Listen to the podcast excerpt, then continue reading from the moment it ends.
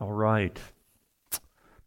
Go ahead and open your Bible, and then we got another matter to mention for prayer. But open to Philippians. You're going to find my message apparently is going to go with a theme that was not planned for today, but the Lord plans things, right? So turn to Philippians. We're going to look at chapter 1. But before that, brethren, uh, someone pointed out that heart cry, I guess just this morning they put up this update, so it's a matter for prayer. It's an urgent prayer request. After some medical tests these past weeks, uh, it has been established that Brother Paul Washer will need heart bypass surgery. Now, we covet your prayers. He is being operated on tomorrow at 6 a.m. Eastern Standard Time. Uh, we at Heart Cry and Brother Paul's family are trusting and resting in Christ and covet your prayers as we lift him before the throne of grace. And they're going to keep putting updates on, uh, I guess, their Instagram or something. But yeah, brethren, something to pray for is about six years ago in 2017 uh, when Paul uh, basically died from heart attacks, was unconscious, lifeless for a little while, and they brought him back. Uh, it's amazing the stability he had in his mind. The Lord even brought him to the Denton conference a few years back to share. Uh, I think his wife had told Brother Mac, make sure Paul's in bed every night by 11 a.m. so he doesn't kill himself. And he was up to like 2, 2 a.m. or 11 p.m. He was up to about 2 a.m. fellowshipping. And I was looking back at that uh, when he had that first heart attack. They, uh, the notable quote from Paul was if, if it makes you feel any better, I didn't go to the third heaven, and I won't be writing any books about it. But, uh, yeah, let's pray for Brother Paul Washer and something to put in your calendar to remember to pray for him tomorrow. Obviously, that is a pretty intense surgery. There's a lot that could go wrong. And um, yeah. Well, Father, uh, Lord, we think of as Craig already prayed, Father, for Hans Schmidt, who I imagine has had different surgeries. Lord, we don't know where the bullet uh, hit him in the head and how critical he is. And Lord, he, here, he's not a known person. Yet, on the other hand, you've got this man who is well known in, in our churches. And Lord, we stand here today knowing that you know both of these people better than we do. And Lord, both are your children and you care for them. And so, Father, would you pray for Brother Paul Washer tomorrow that uh, whatever surgeons and doctors are going to be involved in this heart bypass surgery, that you would just be with them, Lord, that you would uh, protect from complications. And Lord, give our brother Paul some more years to, uh, Lord, lead there at Heart Cry and, and keep advancing the gospel of the Lord Jesus Christ. Father, we know uh, Lord, he's mentioned how you've used these physical ailments in his life to humble him. Uh, Lord, even at times to take him out of preaching for a year. And so, Lord, you delight in weakness. And Lord, no doubt this is a pretty weak, weak situation he's facing. And so, Lord, be with him, be with his family. Lord, I don't know where all of his children are at. But Father, if there's some who do not yet know you, they don't profess you, Lord, would you, uh, Lord, even give their dad just open doors with his kids tonight, Lord uh, whatever family time they have, that you would just meet with them and draw near and draw his children to Christ. So, Father, here we are today. I, I pray you'd be with me as I seek to feed the sheep right now and use this message for good. Lord, give us uh, this truth that might not be applicable right now in our lives in some way. But Lord, you know there's a time where so much of the truth we've heard that we've read in books that we've heard from the pulpit uh, Lord, we want to be able to pull it to mind at the exact point when we need to apply it uh, in our own lives and in the situations we face. And so, Lord, would you strengthen the body right now? In Christ's name, amen. All right, well, Philippians chapter 1. Philippians 1. I want to consider one aspect of a passage I, I previously taught on eight years ago when I went through the whole book of Philippians and it is in it, it kind of got danced around in the uh, earlier today at multiple points but philippians 1 28 i want to look at this statement paul makes not frightened in anything uh, by your opponents. But let's, let's read starting in verse 27, and we're going to get to that section. Verse 27 Only let your manner of life be worthy, and as you heard in the first hour, uh, behave as citizens of heaven, right? This is, this is not being frightened by your opponents. It's a characteristic that someone has a heavenly passport, uh, as Hunter was hitting on in the first hour. Only let your manner of life be worthy of the gospel of Christ, so that whether I come and I see you or I am absent, I may hear of you that you're standing firm in one spirit with one mind, striving side by side for the faith of the gospel. So they're unified for the faith of the gospel, and, verse 28, not frightened, not intimidated, not fearful in anything, anything. A, that's an incredible statement right there. By your opponents. So we have opponents as Christians. And then he explains why we should be fearless. And I would argue why we should be unified. I think he's hitting at both of these things. This is a clear sign. It's a clear signal. So there's, there's conduct that you and I can have that signals something, right? It's turning the lights on. When you're driving in this dark world, you're putting the brights on, and people can see your presence on the road, so to speak. This is a clear sign to them of their destruction. Of their destruction. And I, I, believe he's referring to, in context, an eternal destruction, meaning this not destruction right now, but the ultimate destruction. And it's also a clear sign to them of something in your life, believer, of your salvation. And then he says where this all comes from, and that from God. So our salvation is from God. And then Jeff just quoted this verse, verse 29. He explains that uh, he's, he's just made a statement that your salvation is from God. Then he goes on to explain For it has been granted to you that for the sake of Christ you should not only believe in him, because he just made that statement that salvation is from God, it's granted from God that you believe in him. And so he's just he's reiterating that. And then he says, also, it's graciously given by God that you will suffer for his sake. And to make us not feel like we're left, that Paul is putting us in a situation that he can't relate, he says in verse 30, You are engaged in the same conflict that you saw I had, and now you hear that I still have this conflict, this suffering. This is all still happening in the Apostle Paul's life. So, this is what I want to look at, brethren. Uh, specifically, this reality of not being frightened in anything by your opponents.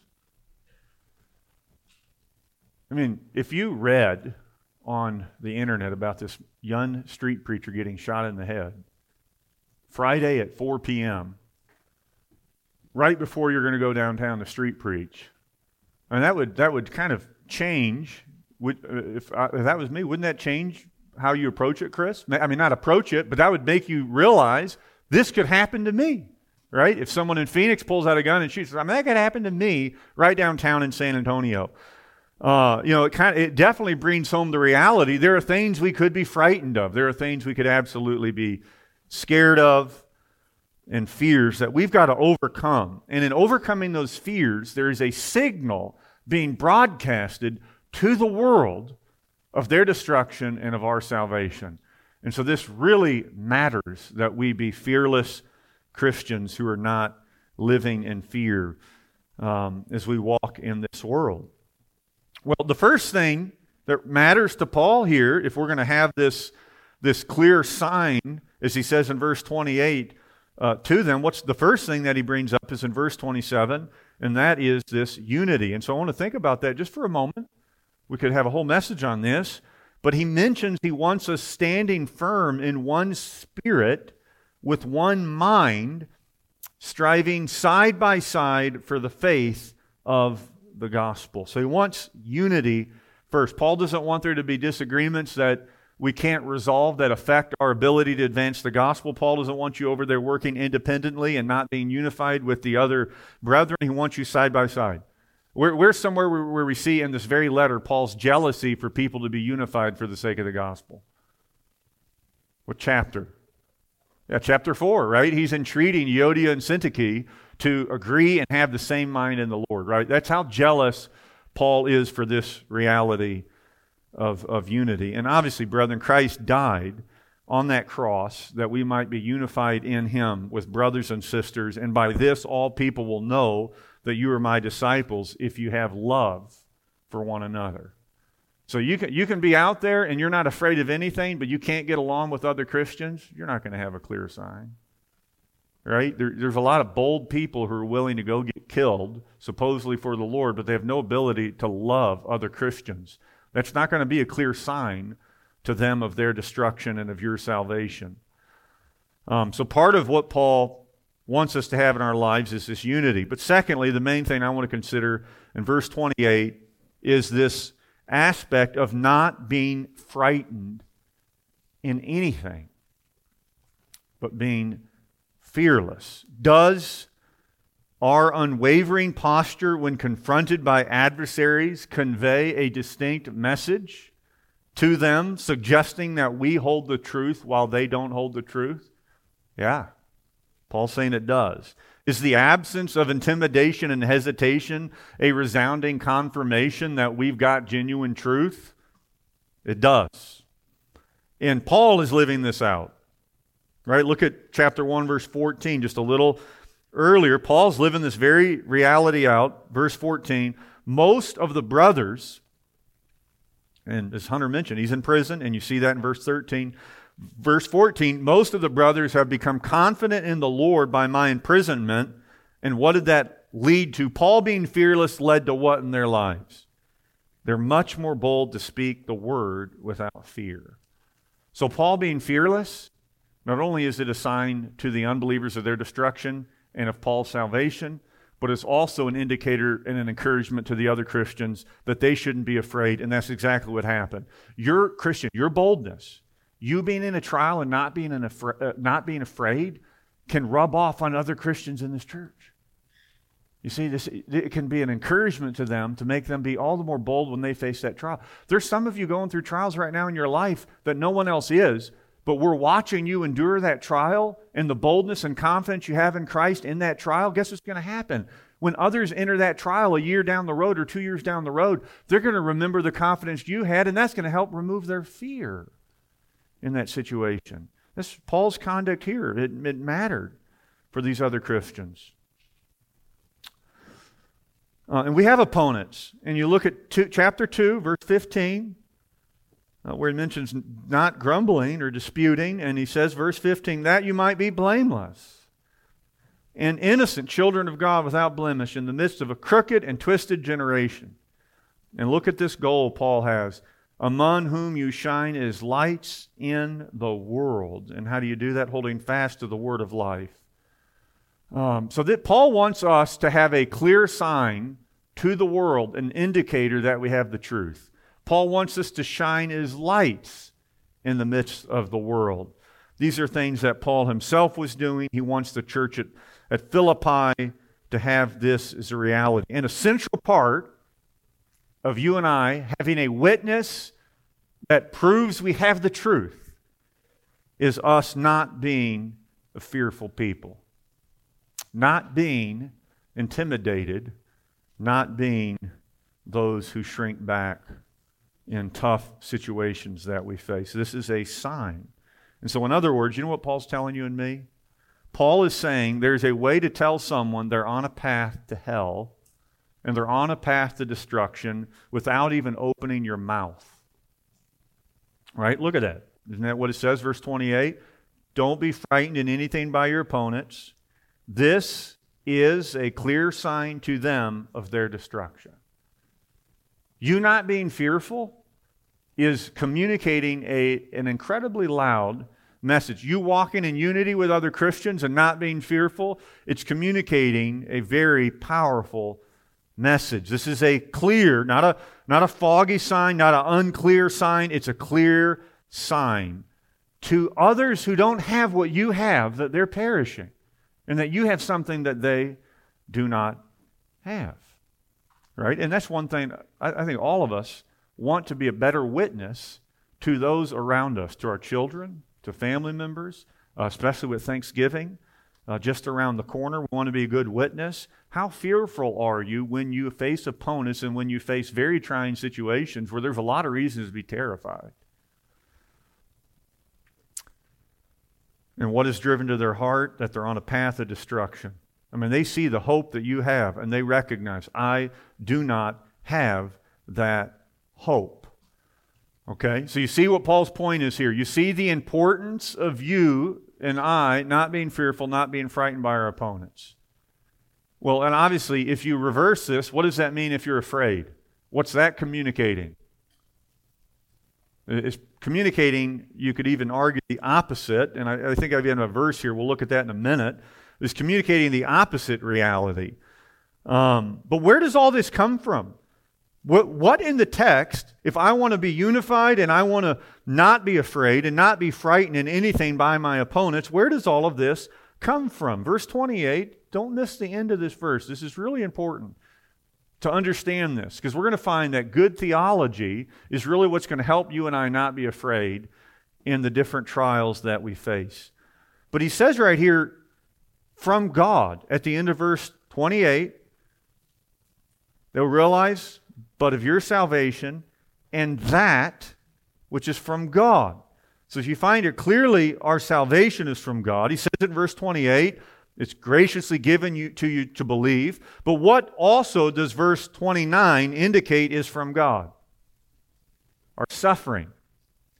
Okay, so the opponents that you and I face, their origin of being allowed to be our opponents and to disturb us who was involved in bringing that about? God.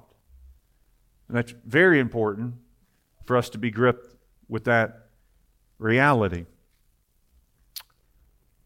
Um, so, in the midst of a trial, in the midst of a, a, fearful situation, it's not our salvation is from the Lord. Well, how am I even not going to be fearful? It's, it's from the Lord. And look at chapter 2. Paul basically gives us another, a clearer place to find comfort in, uh, in verse 12 of chapter 2.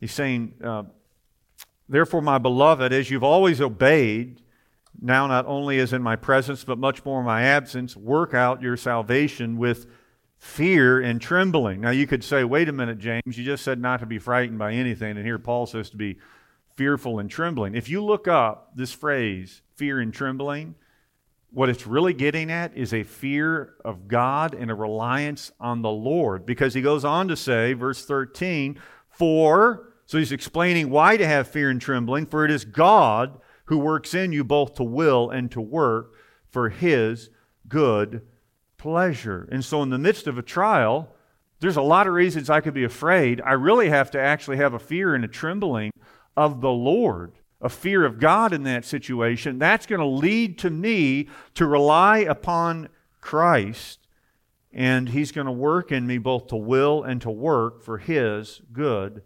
pleasure. Uh, if you look up that phrase, it says they received Titus with fear and trembling. The exact same phrase. What's that, what's that mean? They receive Titus with fear and trembling. It's a reverence. You have a fear and a trembling of the Lord because it is He who works in your heart to will and to work for His good pleasure. And so this is this is this is, this is a little sloppy right at this section, but this is what I'm trying to say right here. The component of salvation, who brought that about? God. Who's even working in you in order to not be fearful, to will and to work for his good pleasure? The Lord. Who's allowing the opponents to be there? God, graciously given to suffer. So, in order to have a clear sign of their destruction and our salvation, we've got to be unified and not frightened. And guess where all the components come from? The three batteries, you could say, that are necessary. God gives you the opponents. He providentially puts you in the situation where you're facing them. And then He actually has given you the salvation. And then He's actually working in you to will and to work for His good pleasure. And so, what that means for you and I, Christian, whatever we're facing, whatever trial, God is intricately involved in every aspect of that, in bringing it about and in helping you in the midst of it. And so, where, where is there the place to go in the midst of a trial for confidence? It's to the Lord. It's to the Lord, and He will help us and He will deliver us, and we cannot be afraid when we recognize this. Um, so, another way to look at this is you can have boldness in a trial if you have proper theology. Right? Good doctrine will lead you and I to be bold in the midst of a trial. If you realize, well, my salvation is from God, and that He's at work in me, and that my trials are graciously given by the Lord, then all of a sudden you can have boldness because you see God's hands are over all of it. And listen to this. This Paul says this elsewhere, 2 Corinthians 3, verse 12. He says, Since we have such a hope in the new covenant, he says, we are very bold. See that? So Paul has a logic here. The good theology, this truth of this new covenant, this truth of Him putting His fear within our heart, this truth of being regenerated, this truth of my sins being blotted out and being forgiven, since we have such a hope like this, the result is we're going to be bold. We're not going to be scared. We're not going to be intimidated. And so we, we see this play out in church history. Martyrs often experience during persecution some inexplicable, unexplainable, direct supernatural support and assurance and joy from the Lord in those times of need. And that shouldn't surprise us because the very martyrdom they're facing, in God's providence, it was graciously given to them to suffer in that way. So, what about you and I, right? I don't know what trials you're going through, what opponents you're facing. What, what is an opponent in your life and it might not be someone trying to physically hurt you, it could be some internal turmoil, it could be a thorn in the flesh, so to speak, like Paul had. What are you afraid of right now, Christian? What are you terrified? What, what makes you anxious in your life? I mean, when he says not to be frightened in anything, fear and anxiety go right there together, right? In this same letter, Paul says, do not be anxious about anything. So, what are you fearful? What are you anxious about? If you really look and dissect what's happening in your life, you should actually come away realizing I have every reason to be bold in the midst of what I'm facing because the Lord is in control. So, when we're fearful, uh, I think Deuteronomy 20, verse 8, is a good verse to think about. Let me just read this. And the officers shall speak further to the people and say, so they're going to go to war. Is there any man who's fearful and faint hearted? Let him go back to his house, lest he make the heart of his fellows melt like his own. So it's interesting. You and I are facing a trial. Two things could happen here. My conduct could make your hearts melt and you be terrified because I'm terrified. Or Philippians 1:28, I could not be frightened and what's it do to my opponent's hearts? They see their destruction and they recognize that you have the truth. I mean, do you guys see what's at stake with your anxiety and your fear? When you face that, this is a lot's being communicated without words in that initial response. Uh, I, I, remember a while back we had a Bible study at, uh, at a house at church, and um, a couple was leaving, he didn't know he had some unresolved warrant from when he was lost. And they got pulled over. He got arrested on the way home from the Bible study. And the wife came back to the house. Um, you know, and, and she, she later realized she was so terrified. She was so frightened. She saw how it affected her kids. And she apologized to the children. She said, Guys, I didn't, I didn't handle that in a God honoring way. I mean, you see, stuff like that is an opportunity to show your children that your salvation is real. And if we fail, praise God, He's gracious. You go apologize to those kids. You tell them, I did not honor the Lord right here. There wasn't a reason to be terrified as I was. So, whether it's onlookers, lost coworkers, your children, people are watching. And we want to be a church full of people who are humble, we're unified, we're bold, we're fearless, heavenly citizens. And that conduct in itself Kind of like the conduct of the wife that Peter says, with her respectful and pure conduct, she can win her husband without even a word. Right? That's the same principle here Our conduct can show, Paul says right there, it can be a clear sign to them of their destruction. It can be a clear sign to them that you have some salvation that's real. That's what's at stake. So I want to, it's kind of a halfway point right here. Now, I thought of a specific aspect of this um, that struck me, a specific place for this to be applied uh, in our lives, and it deals with having a good night's sleep. And so bear with me while I, am going to try to say all this in a balanced way. Um, you, you guys realize the Bible talks a lot about sleep? You, I mean, and, and a lot of us, I mean, sleep is a big part of our lives. Is anyone engaged in the activity of sleep or tempted to this week? Right. Every one of us, I hope. If not, you're engaging in it right now, probably. Um, Proverbs 3, he speaks about keeping sound wisdom. Remember I mentioned good theology leads to boldness? Listen to this. Proverbs 3:24, if you lie down, you will not be afraid when you lie down. Your sleep will be sweet. Do not be afraid of sudden terror or of the ruin of the wicked when it comes, for the Lord will be your confidence and will keep your foot from being caught.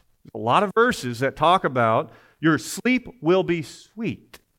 Psalm 4, David cries out, You've given me relief when I was in distress. And he says in verse 8, In peace I will both lie down and sleep. For you alone, O Lord, make me dwell in safety. So a lot of verses. It connects getting a good night's sleep with having confidence in the Lord. Because what's one of the things that, in the spiritual realm, what's something that can keep you up at night? Anxieties and fears.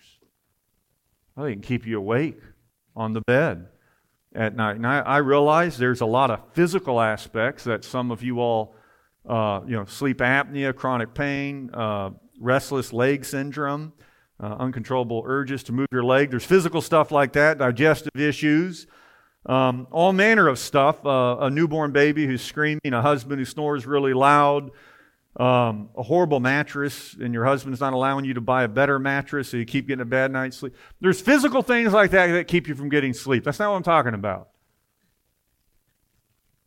I mean, maybe one of you, or some of us, we didn't have a good night's sleep this week. It wasn't because our mattress, it wasn't because of the crying kid. Because we were afraid. We had a fear. We had an anxiety. We had something that we were wrestling with trusting the Lord about. Does that describe you? Now turn even, let's just look real fast at Mark 4. Go to your Bible to Mark 4.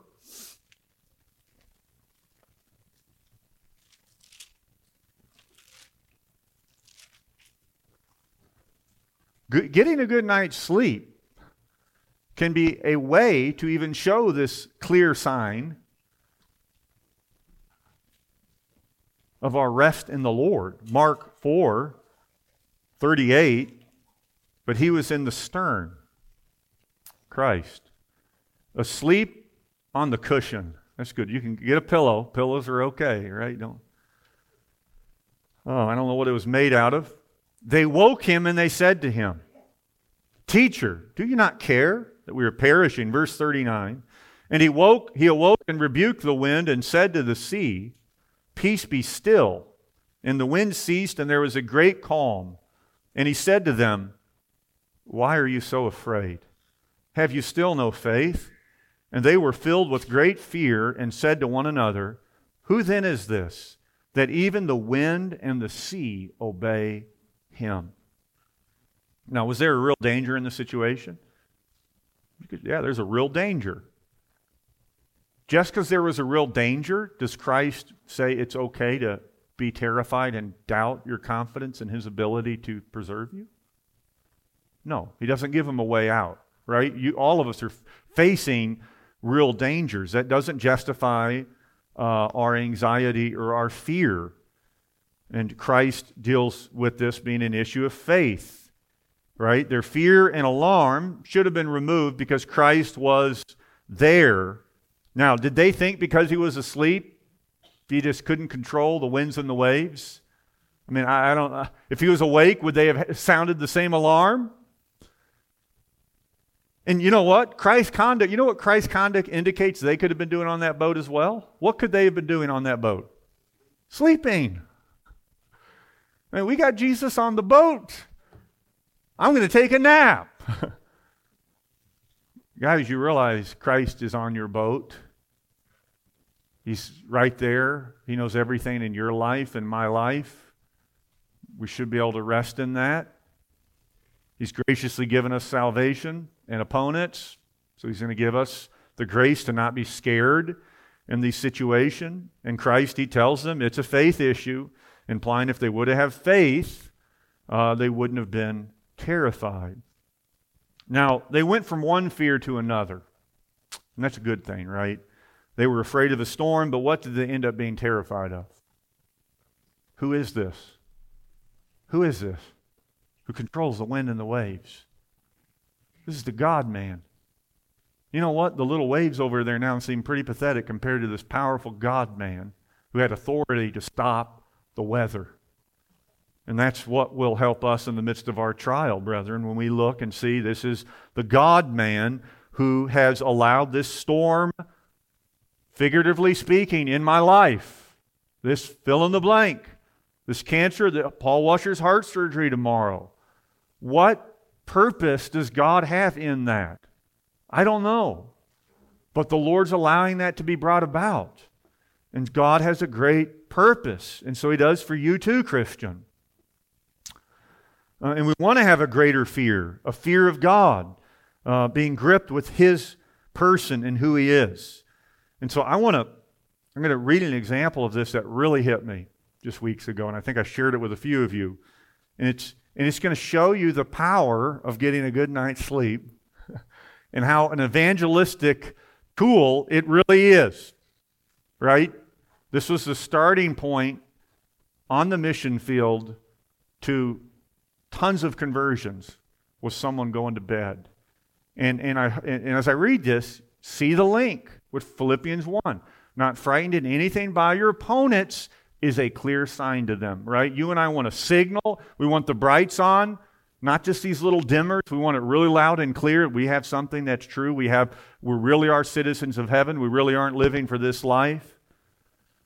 So this example, it stunned me. Christian Henry Ranch. Uh, let me read this. Was a distinguished as the missionary of the Moravian Church who began its work in, among the Northern American Indians. He arrived from Germany in 1740 at the age of 25 years old. He went to the areas in New York to a village inhabited by the Mohicans, the Wampanoags. They were notorious for their evil ways, especially for their love of strong drink. Various other missionaries had attempted to convert them without success. Ranch, on his arrival, went into the hut of the worst savage of the whole clan. Wasampa by name, commonly known as Chiskap, seated himself at his side, and he told the worst of these natives of the Savior. And then saying that he was very tired in consequence of his long journey, he lay down by the fire and went to sleep. And so this Indian eventually gets converted, and then he writes about this, or he shared about it, and it was recorded. And so this is this Indian chief, this the worst of the worst. Listen to what he said. Listen to what struck him. Brethren, said Tiscoop. I don't know how to say these names. I've been a heathen and grown old among the heathens. Therefore I know how the heathen think. Once a preacher came and began to explain that there was a God. We answered, Do you think we're ignorant? We know there's a God. Go to another place. Then again, another preacher came. He began to teach us and to say, You must not steal, you must not lie, don't get drunk, and so forth. We said, Are you a fool? Does you think we do not know that? Learn first yourself, and then you can come and teach us to leave off of these things. For you steal just as we steal. You guys are more drunken than we are. But Ranch came with a different message. It wasn't a focus on moral reform. He told us of a mighty one, the Lord of earth and sky, who left his glory in the heavens for men to bleed and die, who loved poor Indian sinners still and longed to gain their love and be their Savior here and in his Father's house above. When his tale was ended, My friends, he gently said, I am weary with my journey and would like to lay down my head. So, beside our spears and arrows, he lay down to rest and slept as sweetly as the babe upon its mother's breast. Then we looked upon each other and whispered, This is new. Yes, we've heard glad tidings, but that sleeper truly knows them true. He knows he has a friend above, or he would not sleep here, with men of war around him and the war whoop in his ear.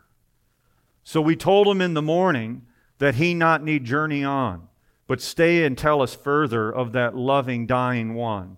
And thus we heard of Jesus first and felt the wondrous power which makes his people willing in his accepted hour.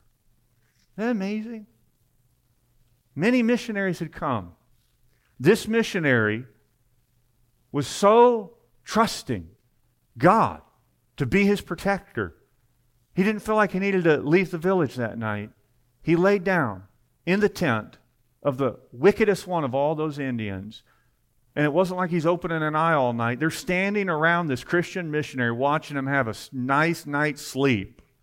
And God used that to show them his salvation is real. What this guy has, it's real. It's real.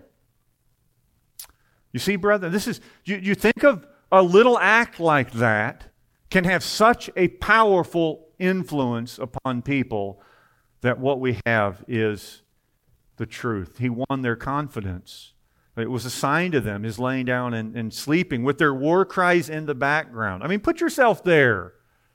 And I, I was thinking of this even. What if I went down to evangelize? I've been to Haven for Hope uh, to evangelize with the brethren on Saturday night. What if we all stayed there and spent the night? Right? We hung around. Or back in the day, we'd go downtown under the highway, we'd evangelize those people there. And where would we go? We'd hop back in our cars and go home to our beds. What if I brought down a sleeping bag and laid under that bridge? And what's more dangerous? A bunch of people maybe on drugs under the bridge, or these Indians who would scalp people and were brutal, the Mohicans at that time? I mean, imagine doing that. Can you imagine doing that? Going down and sleeping under the bridge tonight with a bunch of people around you who could kill you in the middle of the night? I mean, that's exactly what this man did. And God used it in a powerful way. Um, are you safer in your own bed at home or by faith doing something that God wants you to do? I could have phrased that in a better way. It's kind of like the Rosalind Goforth illustration, right? They were called to move in China to a place where all these sicknesses were, and she didn't want to go. And when they finally went there, one of her kids died before going. Then, when she went there, her kids never got severely sick all the years they were there. The point is, you're safer in the will of God and the duty of serving the Lord if that's going to bed in a chief's tent uh, up north in Ohio uh, you're safer there than in a hotel. That's my point. You see what I'm saying? Just be where God wants you to be. And if God puts you there, then you can trust him that the angel of the Lord will encamp around you and you've got you've got one person to fear at that moment. God. You got one person to fear, him who can control the waves and the wind. And in that moment you fear more than the danger from opponents, you fear God disciplining you for disobeying Him in that moment. That's the greater fear, is the fear of your Father and not wanting to disappoint and fail Him and have unbelief. And, brethren, these new converts, they needed this example from their missionary. They needed that example.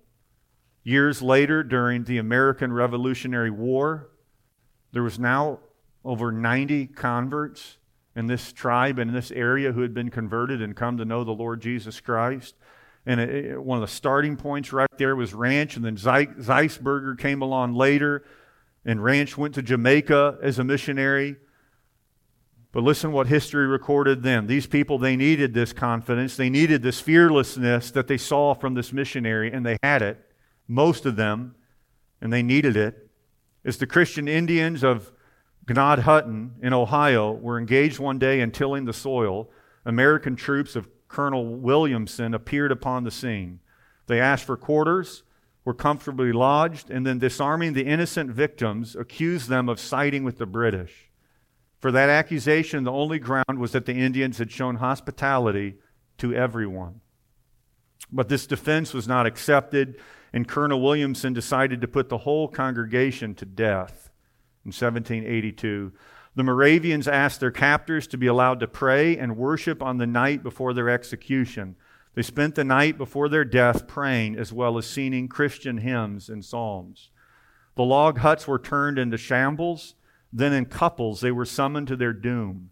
And in cold blood, the soldiers with tomahawks, mallets, clubs, spears, and scalping knives began the work of their butchery. As they were killed, the Moravians sang hymns and spoke words of encouragement and consolation one to another until they were all slain. At the end of the performance, 90 corpses lay dabbled with blood on the ground. Among the victims were six national assistants, a lady who could speak English and German, 24 other women, 11 boys, and 11 girls. The bloodbath of Gnaad Hutton was a hideous crime. It shattered the Indian mission. The grand plans of Zeisberger collapsed into ruin. As the war raged on, this brutal process continued for 20 more years. Those Christians, they didn't expect face such a death. But here they had a they had a missionary. And he wasn't afraid because he knew God is there. And when their hour of trial, when they faced these American soldiers butchering them, they were able, for the most part, one of them, history recorded, was, was, was terrified and he had known sin in his life and he was causing disunity in the church. And he repented to all of them the day before he was killed. Um, but, brethren, their lives were changed. A German missionary lays down to sleep and is a clear sign to these natives that his God is the living God. And then these natives, when they're being martyred years later, they have that same confidence because they have the same God who is seated in heaven and you can go to sleep knowing that the Lord rules and he reigns. Uh, and we saw in Mark 4, this fearlessness is entirely rooted in faith. This is all about trusting in the unseen God, being in control of our circumstance. Stances. Psalm 4 8 is already read. In peace I will lie down and sleep. For you alone, O Lord, make me dwell in safety. It's not the Ring security camera that makes you dwell in safety. It's not the gun that makes you dwell in safety. I'm not saying those things are, are bad things. God uses a means. But, brethren, at the end of the day, the one person who can take my fears away in whatever situation I'm in, whatever tent I'm in, whatever country I'm in, whatever dangerous things you and I face, it's the Lord. That's the one person at that moment. And that's why Psalm 127, it says it's in vain you rise up early. It's in vain you go late to bed, eating the bread of anxious toil. For he gives to his beloved sleep. He gives to his beloved sleep. And the point of that psalm is simple. You can stay up all night watching the city, the efforts of man. But if the Lord is not watching the city, all of our efforts are worth absolutely nothing. We can be anxious, we can be toiling away, and we need to toil away and we need a labor. But the Lord actually gives us sleep. He actually wants you to go to bed and trust Him with everything that's happening in your life and not to be anxious about it. And I'm sure uh, many of you, kids, you've seen the torchlighter of John Wesley, and you saw this exact same principle in that little short film. The exact same principle. John Wesley's on a voyage back from the mission field. It seems prior to him even really being a Christian. And aboard the ship, what did the Lord use to convict him? People being not afraid, people being fearless. History records the Moravians he wrote, the gentlest and bravest folks he had ever met. Here the Moravians come up again, right? They helped without pay in the working of the ship. They could even take a blow without losing their temper. So when the captain would whip them, eh, they didn't lose their temper at that. When the ship was tossed in the storm, they were braver than the sailors themselves. One Sunday, the gale was terrific. The sea poured in between the decks. The mainsail was torn to tatters. The English passengers screamed with terror. The brethren calmly saying to him, Was not you afraid? said Wesley. Oh, I thank God, no, replied the brethren. But were you were not the women and the children afraid? No, our women and children are not afraid to die. John Wesley was deeply stirred. For all his piety, he still lacked something these brethren possessed. He lacked their triumphant confidence in God. He was still afraid to die. He said to himself, How is it that thou hast no faith? See, I mean, this Christian life. Back weeks ago, Craig's sermon on faith. And that's what we're all here today. We're living a life by faith, trusting God is on the throne. God controls all things. God is working everything for His will, even for His glory, even my suffering. And that's exactly even what the verse, uh, the text in Philippians um, says right there at the end. It's been granted for you for the sake of Christ. You should not only believe in Him, but also suffer for His namesake. Right? It's about suffering for His namesake. So you guys, you guys see this? Fearlessness of the Moravian on the ship, fearlessness of Christian Ranch the missionary is a sign that the salvation he has is really a supernatural salvation from God. And it is a sign to them that they're, they're on a path of destruction. It's exactly what Paul says. And you and I can have that same sign light up bright as you're not afraid. And whatever it is you're facing, that confidence that God will give you. If you ask Him for help, He will give you that confidence. He'll take away the anxiety. You can think about what is true and holy and just, and you can face whatever it is and communicate and be an evangelistic gospel track. You and I not being afraid and anxious is a gospel track. It is a powerful gospel track. One other story that stood out to me from Paul Washer. This was an illustration he gave in a sermon. Paul says this One time in Peru, some of the police at the time were very corrupt and dangerous. So I went to a place to buy some Bibles. When I came out there, a policeman was waiting. He said that my car was illegal. It wasn't. And he accused me of many things. Then he told me to get into my car. He got in the car. He was screaming at me and he told me to drive. Now, I knew that I was in a very dangerous situation because he called some of the other policemen to meet us in a certain place. And I thought, they're going to beat me up and steal the car. So he made me drive around, and I was just praying, and the Lord gave me peace. Then he was screaming at me. He said, Stop the car, get out. So I thought, maybe he's just going to steal my car. But he got out and he got right in my face and he said, Why are you so calm? Why don't you say anything? I said, Because I'm very afraid. And he goes, Ah, yeah, you should be afraid, thinking he is tough and flexing himself. I said, No, I am afraid for you. And he said, Why? Paul Washer said, Well, because in any minute you're going to die. He said, What? I said, Yes, you're going to die, and then you're going to go to hell. He said, Why do you say that? I said, because the Bible says, He who blesses me, God will bless, and he who curses me, God will curse. You're under a curse right now because you want to hurt me. God is going to kill you and throw you into hell. Paul Washer said, I don't know why I said all of that. We know why he said all of that. Philippians 2. It's the Lord who works in you both to will and to work for his good pleasure. And Paul said, I don't know why I said all of that. I guess it was the Holy Spirit. Anyways, he started shaking and crying. He threw down my documents back at me and he said, Pray for me, pray for me. You see, brethren, there, there's nothing special about Christian Henry Ranch. There's nothing special about Paul Washer. There's nothing special about the Apostle Paul apart from the Spirit of God at work in them in the midst of trials, in the midst of anxieties. They're able to trust the Lord, have confidence in Him, and it is a clear sign. It is a signal. It is a massive sign saying to people, what this person has is real. What you have is leading you to hell, is leading you to destruction.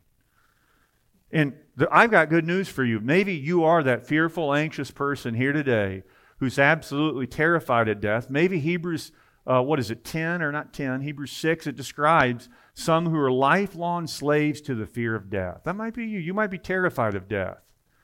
Well, I've got good news for you. The Lord, He doesn't sleep and He doesn't slumber. And the Lord Jesus Christ, He says, Come to me, all who labor and are heavy laden, and I will give you rest. I mean, there is one who will give you rest. There's one who will take away the fears.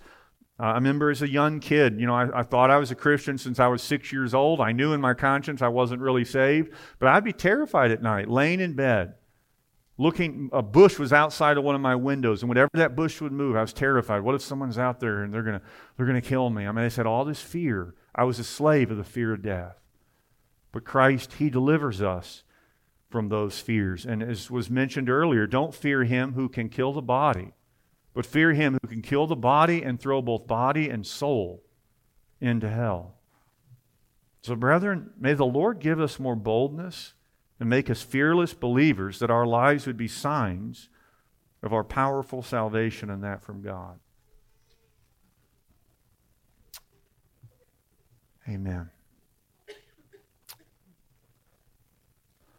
Lord, we're so grateful to have the words of Philippians 2 that you work these things in us, both to desire, so the desire, Lord, for these things that's from you, and to work for your good pleasure. Lord, we want to be pleasing to you. And I, I know, Father, there's some of us, we've, we've felt the bitter tears of Peter when in fear we denied you in some way, Lord. We were, we were just afraid. Our pride got to us. And Lord, thank you for your mercy. Lord, we're so grateful uh, that even in the times when we've denied you three times, Lord, you've, you've told us, rise again and go strengthen the brethren. And so, Lord, I pray you'd help some Christians in this room right now. They're in a trial, they're facing opponents. Lord, help them to not be afraid, help them to not be anxious. That for their kids and for all of us, it would be just a beacon of light supernatural light of your salvation in their lives. And Lord, we pray for those who witness our lives that they would see us as a unified church who is fearless and that they would be terrified, that they would see their destruction. Lord, that you drive it home in their hearts. They don't have the true truth and they're not in a good place. Lord, I, I, we thank you that you work that fear in people. You make them uncomfortable. Lord, being uncomfortable is a blessing from you. Uh, and so, Lord, I pray you draw people into the kingdom. Lord, would you use, uh, Lord, even the sisters in this church who still have lost husbands, Father, that their life uh, in respectful and pure conduct and, and being fearless, Lord, that it would lead to their husband's conversion. And, and vice versa, the men with lost wives. And Father, we're just grateful to be your people, Lord. I, we don't know what we're going to face. Lord, it is. It's sobering, this whole situation with this preacher in Phoenix. Lord, it's just a reminder. We don't, Lord, we don't know. Lord, we don't know what trials we're going to face. And Lord, this is all easy for me to communicate right now. But Lord, I pray when the hour comes, for me, for all of us, Lord, make us fearless. Lord, give us boldness. We can say with Paul, it is our eager expectation and hope that we will not at all be ashamed but with full courage, now as always, Christ will be honored in our bodies. And Lord, I, I guess lastly, Father, I think of, uh, Lord, there are some here, Lord, a good night's sleep can't be had because of physical reasons. Lord, it's not some spiritual thing, it's physical. And Lord, I, I, think of some of the biographies I've read of people who spent three nights a week up all night in prayer for everyone they knew. Lord, I, I think of the sleepless nights that Paul had. Uh, Lord, you, you know, Father, what you put some of us in and the situations and your purpose even behind that. Lord, help us to be a church that suffers well. And so, Lord, we just thank you, Lord, that you are a shepherd. You're going to allow us to lie down in green pastures. And Lord, even though we go through the shadow, the valley of the shadow of death, oh Lord, help us to not fear any evil. So, Lord, we bless you today. Lord, we pray that those here who are terrified and their lives are full of anxiety, they come to you for rest. Lord, like those Indians did. Lord, it's remarkable. All that tribe you converted. Lord, that is amazing. And we're thankful for testimonies like that. Lord, to think of those in Nepal, those in Nicaragua. Lord, to think of these foreign lands and, and just pray. Lord, give those brethren such a fearlessness over there, Father, that it would be a clear sign to those Nepalese people that what these people from Texas and other places in the world have, they've got something that's true. So, Lord, we just pray, help us. In Christ's name, amen.